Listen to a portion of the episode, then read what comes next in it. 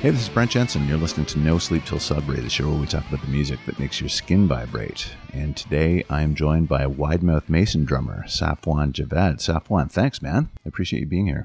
Hey, appreciate you having me, man. Thanks for having me on.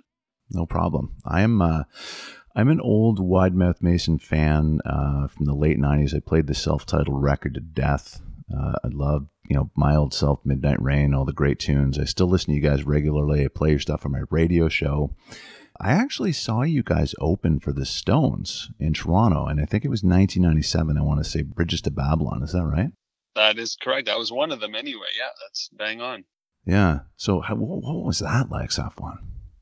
Yeah, I mean, it's one of those things where, like, it's a notch on your belt that, look, it's 20-some years later and we're still talking about it. So, yeah. I think it's kind of this mark that you wear proudly and feel good about. It was a really interesting experience for us. We, we were just three dudes from Saskatchewan touring back and forth Canada regularly with the occasional U.S. tour and an occasional, show or two in Europe. And that was kind of our lives. And so to all of a sudden be on an enormous stage with an enormous audience with arguably the biggest band in the world was an interesting and unique and new jump for us. I think we in terms of playing and getting up there and doing our thing, it for us it kind of doesn't matter where we are. It always turns back into us just playing music. Yeah. It's more the sort of peripheral stuff around it, like the enormity of, like, the setup of the stage and the setup of the backstage catering, and then the setup of the inner sanctum for where the band eats and hangs out. Yeah. All that stuff was just like, it felt surreal in terms of how big it was. And even just the, like, response of either fans of ours or just the general music fandom out in the world to, us doing that. It was, you realize just how far the reach of the Rolling Stones is when all of a sudden, just wave after wave of people asking us about it, people interviewing us about it. We had the first show we did on that run, the Bridges to Babylon, was actually in Montreal. Mm. And when we pulled up to the venue, we were in like a 15-passenger van. All of us had just been sleeping in our different pews in that van. And we got out and rolled out and got to, we're about to go into the hotel, and paparazzi showed up. Not looking for us, but looking for us in that they knew we were the openers when they saw us roll up. So they just wanted to see what we knew about where the Stones were, what they were doing, where they were eating. Had we seen them yet? That's just a wave of questions. And it hit us then. It was like, whoa, this is so weird. We're not used to this as being our lives. This is normally we roll up, look for a bathroom, try to find some food and get clean and get ready for the show.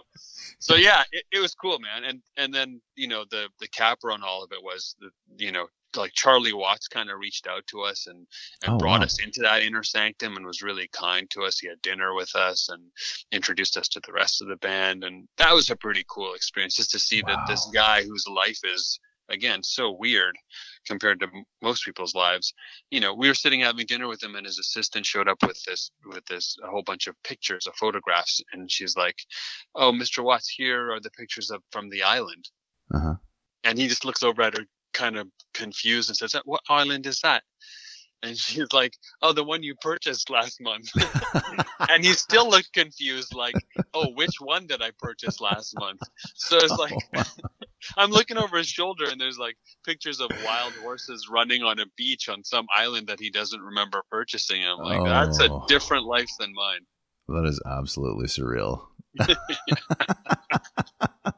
But really cool, right? Cool that that guy is like being really mellow with us, and being just very hospitable and generous and kind and warm. Yeah, there's absolutely nothing better than that, Safwan, than meeting somebody that you respect and finding out that they're actually worthy of your respect, right? That's the best, man. It's the flip side of the coin of where you meet someone that you really, enjoy their output artistically, and you meet them and they're kind of jerks. But the flip side is this one where you meet them and you're like, this is a great person. Thank God. Yeah, that is so cool. You guys were no stranger to that. You opened for ZZ Top too. We did. We've done a couple of tours with ZZ Top. One at the very beginning of our kind of run, and then one we did in 2010.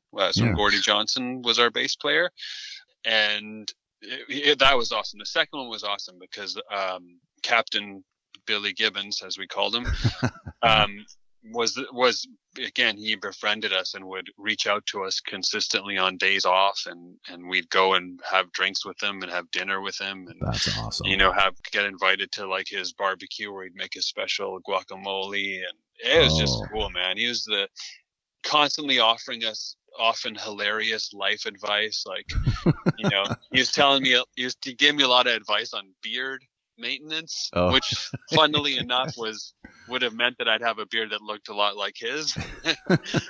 He gave, you know, advice on what to do for, you know, don't trust bankers and what to do with your money, and he is just a great guy. That's hilarious. Wow, that's great. You've probably got a lot of stories. Many of them I can't tell, but yeah, there are some good ones. So, Safwan, fun fact, you are also an entertainment lawyer focusing on intellectual property law. Wide Mouth Mason fans might not know that. Yeah, it was kind of unintentional, at least until it actually happened.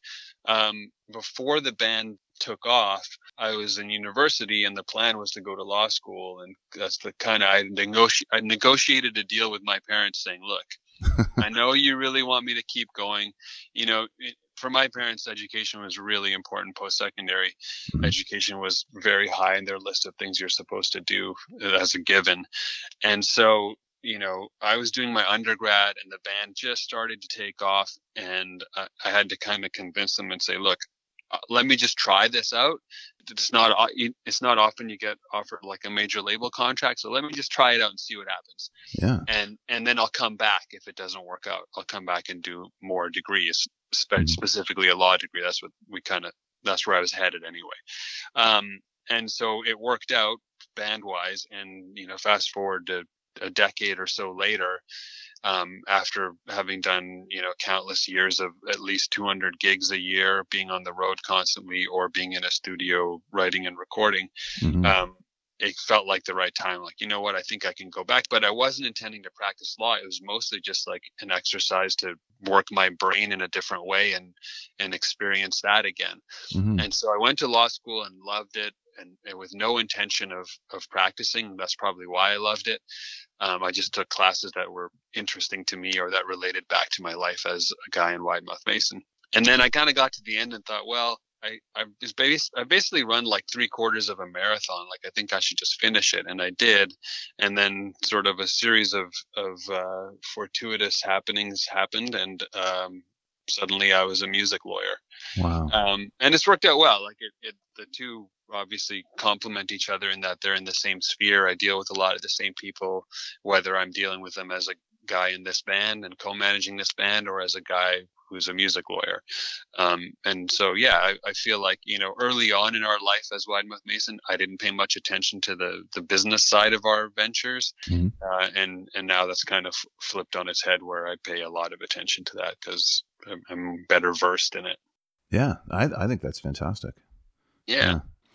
Now, the big news, Safwan, in the Wide Mouth Mason camp is the forthcoming 20th anniversary reissue of your record, Stew, in November of 2020. It's going to be released as a limited edition LP. It's a great record. I love this one too. Very funky and pretty eclectic, and I guess hence the name. So how did this whole reissue concept for Stew come together? So, you know, we'd had...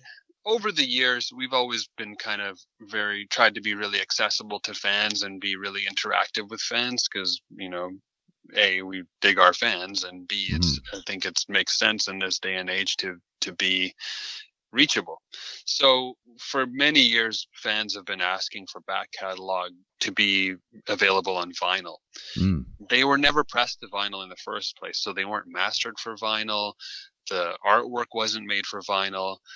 And so it was always kind of a thing that we kind of, you know, explore a little bit, but it never really went too far. Finally, we got to a place where we said, look, this is a great opportunity right now where it's an anniversary. It's a good excuse to get the vinyl pressed for this. Because of COVID lockdowns, we had a bit more availability in terms of time and focus to be able to do what you need to do. And there's a lot to do to get it to where you need to get it. And so, yeah, I think just things kind of lined up for us to be able to pull it off. And so we really went after it, and through several months of labor, it got done. And so, you know, here's where we land. And you're right to say it's the funkiest of our albums. That was on purpose. Like, at the time we made it, we were collectively listening to things like Sly and the Family Stone, or The Meters, or Marvin Gaye, or Stevie Wonder, or Prince. And so, you know, typically with us, anything we're listening to seeps into then what we put out, without whether we're conscious of it or not. This one was very conscious, though. We sat down and did, like, you know, deconstruction analysis of what made those records we were listening to funky, what made them do the thing that they were doing. Gordy Johnson, who produced the album, coined a phrase called groove science, which is us sitting there and really breaking down what makes the groove the groove in those particular records. And so then we'd kind of reconstruct it in the Wide Mouth Mason universe. And there you go. Stew is what came out of that. I was going to say Gordy Johnson probably had, you know, a hand in this for sure. The funk aspect of it. He's a funky guy. So we were writing and demoing for what would be the third album, Stew, and didn't really know what direction we were going to go with it. And then as we were demoing, it started to, you know, unconsciously it was starting to go in this direction. And it just so happened timing wise to line up with Gordy being in Alberta for an extended stretch. And we were demoing in Edmonton, and we were friends, and he'd helped us a lot in the past. He knew us really well, and he was a bit of a mentor and big brother to us. And so we happened to get in contact with him and said, "Hey, here's what we're doing. What are you up to?" And said, "You know what? I'm going to come meet you guys. Let's see what happens." Wow. That's awesome. And then it all clicked. He got what we were doing. He listened to some of the demos we'd already made, and we had, like, good listening sessions to other records. I think that's when he probably introduced us to the band called The Meters, as well as a bunch of other stuff. You know, we dove into some James Brown, you know, Jimi Hendrix Band, The Gypsies, and it was like, he got what we were going for, and we came up with this concept, and we were off and running. Wow, that's cool. Yeah. That is so cool. I'm looking forward to this coming out. As I said, I'm a Wide Mouth Mason fan. I like this record too, so good for you. I'm really happy you guys are doing this. You may also, if you get in quick enough, you'll get, there was one track that was on in those sessions, but that didn't get put on Stew, but we are releasing it as a separate standalone vinyl single. I think there's a limited number of those, but yeah, check the links in our socials and or on our website. And if those are still available, you might want in on those. I think they'll ultimately be up on streaming platforms anyway. Okay. It may already be up on SoundCloud and the like. Okay. I'll check that out. That's great. And pre-order can be done through your website, your web store, right? Yep. And socials have all the links in the bios or pinned to the top. Perfect. That's great. Awesome. Okay, my man, are you ready to get into your song list? Yeah, let's go. All right. This is the song list is going to be very educational for a lot of people, myself included. I love what I see here. I know a couple of these. I do not know a couple of these, and I can tell you that it's you know, compared to what I see regularly, it's unconventional, but I really like that. No, really, this is going to be very cool. I'm going to take some pride in that. Do seriously, right. Yeah, no, definitely do. Let's get started with Marvin Gaye. Now I know this one, Inner City Blues from What's Going On. Inner City Blues made me want to holler. Okay, so, like, first of all, just listen to the bass line. If you do nothing else, just sit and listen to what's going on with that bass line. It's crazy. It's maybe the coolest thing I've ever heard in terms of bass lines, and I'm a big fan of bass lines. So that's one. Two, the lyrics of what's going on and the social commentary of society at that stage, and in many ways, we're still there. Mm-hmm. And three, Marvin Gaye's voice, like. Marvin Gaye's voice is up there in the whatever top number list you want to make. He has one of the purest, most soulful voices ever. Yeah. And I think this song really showcases that as well. And then four, if you hear anyone in the background sounds like people kind of milling about, talking and stuff. Mm-hmm. Those are two dudes that used to play for, or maybe even more, but I know at least two dudes that used to play for the Detroit Lions, because around about that time, Marvin Gaye became friends with the Detroit Lions, this wow. football team in the NFL, especially those two dudes. I think it was Mel Farr, and I can't remember who the other one was. And it turns out that Marvin Gaye was so like naturally gifted as an athlete, even though he didn't really pursue that, mm-hmm. that he even got, because of that friendship, got invited to go try out for the Lions and showed up for one of their training camps. Wow. And so they showed up and just stood around and were the extras in the background of that song. No so there way. You go. That's my bit. Those are my bits on that jam. That's amazing, man. Don't you love, though, like just the looseness of that? Like there's two dudes in the studio while they're recording this. Do you know what I mean?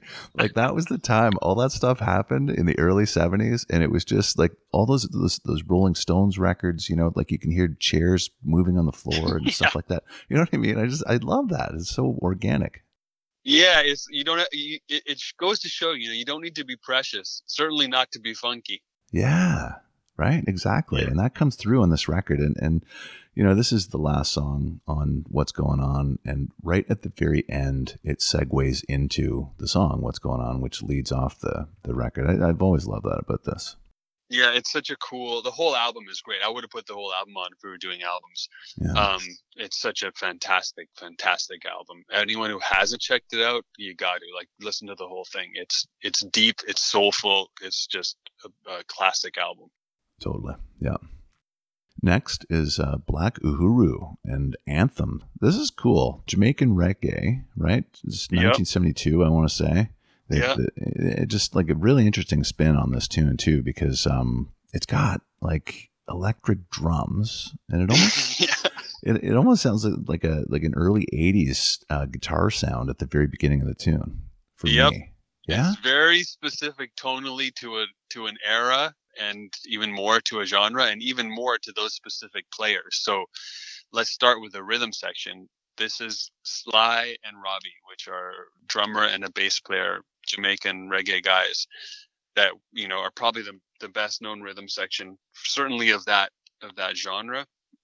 And they were considered sort of top of their class, still are to some extent. And they just had this chemistry and this vision for creating beds that were so rock solid and so robust in terms of making a pocket that, you know, that it was almost like trance-like to listen to it. It almost put you into under a spell. Yeah. And this song typifies that. It's them kind of at their best doing their thing. And then they're in this particular track, obviously they're playing as the rhythm section for a band called Black Uhuru, which had Michael Rose as the lead singer during this era. And he too is an extremely unique fellow in terms of when you hear him sing, it can only be him. No one can emulate it. I don't think anyone should even try, probably. And I'm personally just a big Black Uhuru fan. They have a large catalog of incredible songs that you can just spend an entire day listening to, whether you're listening to a few over and over or whether you're listening to the whole catalog a couple of times through. Mm-hmm. But to me, this sort of is one of my favorite reggae songs ever. And it just captures something and a certain feeling that can come from reggae that is more than just sort of, you know, having a cocktail at a resort on a Caribbean island. It's deeper than that. It's much deeper than that, you know. And lyrically, it's really cool. It's talking about sort of revolutionary ideas. It's talking about rebellion again. So it was timely then. It's probably timely now. Yeah, great jam. Yeah, definitely. I love this next one, Kool Moe Dee. I go to work like a doctor. I love this. It's bringing me back to high school. I go to work, man. The lyrical content in this is brilliant. Like his flow is brilliant. What he's saying is brilliant. So this comes from that era of hip hop where almost every hip hop song was the rapper, or as they called them, MCs back in the day. The MC is basically bragging, like talking about how sometimes there were she's, although there were less female MCs back in those days. It basically is the rapper or the MC talking about how great he or she is. That's right. And how they can beat everyone else and all that stuff. And I just like the spin on that idea that this is like Kool Moe Dee's take in this track is kind of colored more from the perspective of this is my job, this is what I do, and this is how well I do it. And then I don't know, it's just it's one of those ones where it's like I can always listen to that jam. It'll put me in a great mood, and I'll for sure start dancing, and I'll for sure rap along to the lines that I can remember. Oh, the production is super cool for that era. Yeah, it just it captures what captures the best parts, I think, of early hip hop when it was just kind of nudging against mainstream listening. Yeah. So, you know, back in the 80s, I grew up in a place called Sudbury. I don't know if you've heard of it. I've been to Sudbury many times. Oh, okay. See, that's where I grew up, and I was a hard rock and metal kid. You know, like I was into stuff like Maiden and Metallica and that sort of thing. But Kool Moe Dee kind of came onto my radar with Wild Wild West because I thought it was just like it kind of blew my mind a little bit. I was like, who is this dude? It was hilarious. And then I got into it with I Go to Work, and he had, I if I remember correctly, I think he had a feud with LL Cool J. Do you remember this? Yeah, I'm trying to remember. There were always beefs, which was also great drama, right? It was so entertaining. So the Kool Moe Dee era would have been like, LL Cool J era would have overlapped. LL Cool J, I feel like, had beefs with several guys. Like, I think he had beef with, I can't remember it, but I feel like he had beef with at least 3 or 4 guys that I can recall. But, you know, it was like the Eric B. and Rakim era, the Big Daddy Kane era, Slick Rick. There are so many crazy, fun personalities, and all of them were just like hyping themselves. And how could you not have drama come out of that? It's very entertaining. It was kind of fun back then too, right? It was almost like, you know, I'd liken it to like WWF, like you said, like all the different characters, and they all have these feuds with each other. And if you look at what is the record, How You Like Me Now, if you look at the album for that, it's Kool Moe Dee standing in the foreground, and in the background there's a Jeep, and under the front tire is that trademark Kangol hat that LL Cool J used to wear. Do you know what I'm talking about? It's pretty funny, seriously. Yeah. Right under the front tire, so it's like, how you like me now? Pretty subtle. Pretty subtle, right? This is a great pick, man. I love it. I'm glad. All right, so your next one, you're gonna have to help me out because these next two are absolutely hard to pronounce. Brand new to me. So is this Tinariwen? So the band's called Tinariwen. Okay. Tinarewan. Tinariwen. Okay. They are Tuareg nomads from Northwest Africa. Okay. And they were discovered in a refugee camp. They were just dudes living in a refugee camp in Libya, I think. Wow. And like, think about it, right? If you walk into a refugee camp in Libya, do you think you're going to see electric guitars plugged into amps? Like, I don't even imagine most refugee camps have electricity, right? No, like, God, no. Maybe I'm misunderstanding or I've mischaracterized refugee camps, but I don't think of them as great places for people to be. And I would imagine electricity would be challenging at the best of times. But anyway, so these dudes get discovered in a Libyan refugee camp. And the person who discovered them is like, oh my God, this is the coolest thing I've ever seen. The world needs to hear you. And so he took them, I think he was a French dude. So he took some recordings and went back to France with them, and things started rolling, and boom, these guys just exploded. Wow. And that's where I kind of caught wind of it a couple of years after that happened. So this would have been like late 2000s, I think. Okay. Maybe mid 2000s, somewhere in there. And this, again, this comes from an album called Iman Aman, which is Water is Life. Okay. The song's called Claire Achal, and it falls into what's now been characterized as a genre called desert blues, as there are a bunch of dudes playing electric guitars in refugee camps in Northwest Africa. And so this is a thing, and there's other artists like Bombino is another artist in this genre. There's tons of them. If you just search desert blues, you'll find tons of artists like this, but this to me was like the seminal work. For me, it's the connection of this is what opened the door, that album, and this song is the first track on that album. And immediately upon hearing it, I was like, this is the coolest thing and the most different thing, yet feels strangely familiar, that I've ever heard. What an incredible find. Yeah, it blew my mind. And then so maybe 4 years ago, I got to go see them live here in Toronto at Massey Hall. Oh, wow. And it's in my top three of concerts I've ever seen all time. It just felt like I was transported to a different place, or like someone had slipped me magic mushrooms. Wow. That's cool. Remember, I was talking educational, man. I had no idea about this at all. It's mind-boggling, man. Like, listen to the album. It will blow your mind. It's so cool. I'm going to check it out. Yeah. Wow. Your last tune, also might need help with this one. Amjad Sabri and Rahat Fateh Ali Khan. Is that right? Yeah. So Amjad Sabri is one dude, and then Rahat Fateh Ali Khan is the other dude. These two are both descendants of kind of the two key figures or groups in the world of Qawwali, Qawwali, which is a type of music that comes from South Asia, Pakistan, and India mostly. Yeah. It's a spiritual music form that originally came from the mystics of the area who were seeking connection to a higher power, not through prayer, not through liturgy, reading religious texts, but rather through this musical form. You've probably seen like the whirling dervishes of Turkey, where you see those dudes that are just spin around in circles. Yeah. Those are Sufi mystics too. They're doing the same thing, seeking connection with, you know, the higher power via that trance-like dance. Okay. And so this musical tradition does the same thing via. So it's a very repetitive and emotional type of music and singing. And so I got introduced to this through my father. This would be music that I would hear every Saturday and Sunday when I woke up.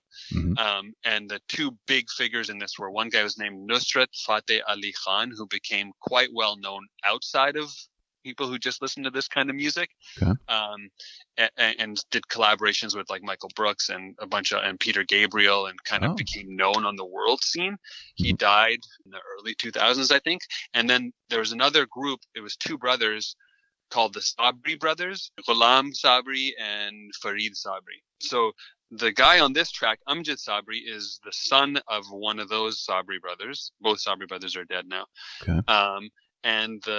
And the Rahat Fateh Ali Khan on this track, that dude is the nephew of Nusrat Fateh Ali Khan. So both of these dudes learned from those kind of seminal players in this genre.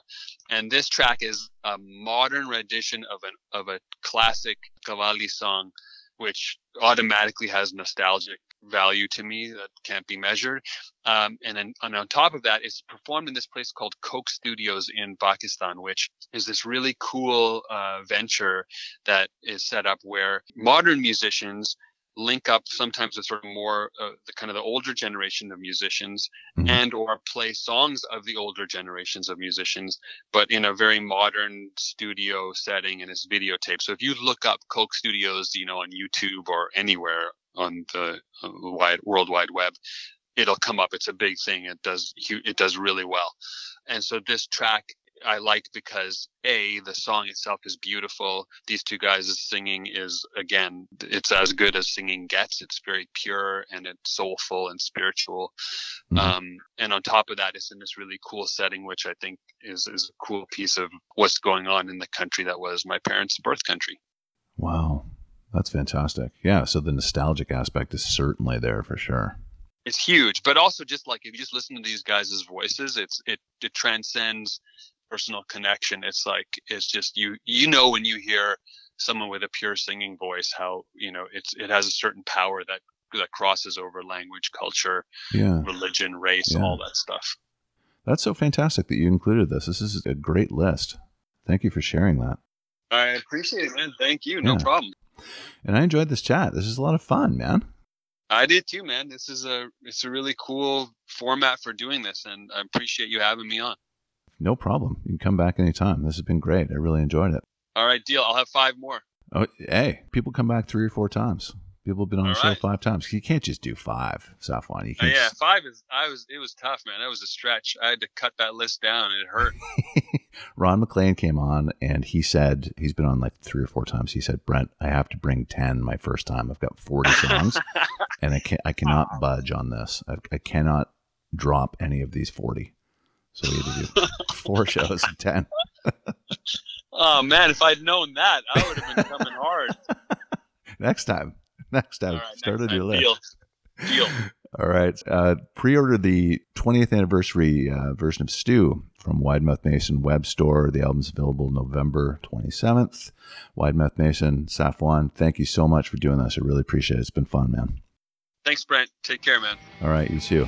This has been No Sleep Till Sudbury with Brent Jensen and my very special guest, Wide Mouth Mason drummer Safwan Javed. Till next time, folks. Take good care. Brent Jensen is the best-selling author of No Sleep Till Sudbury, Leftover People, and All My Favorite People Are Broken. All titles available in stores and on Amazon worldwide.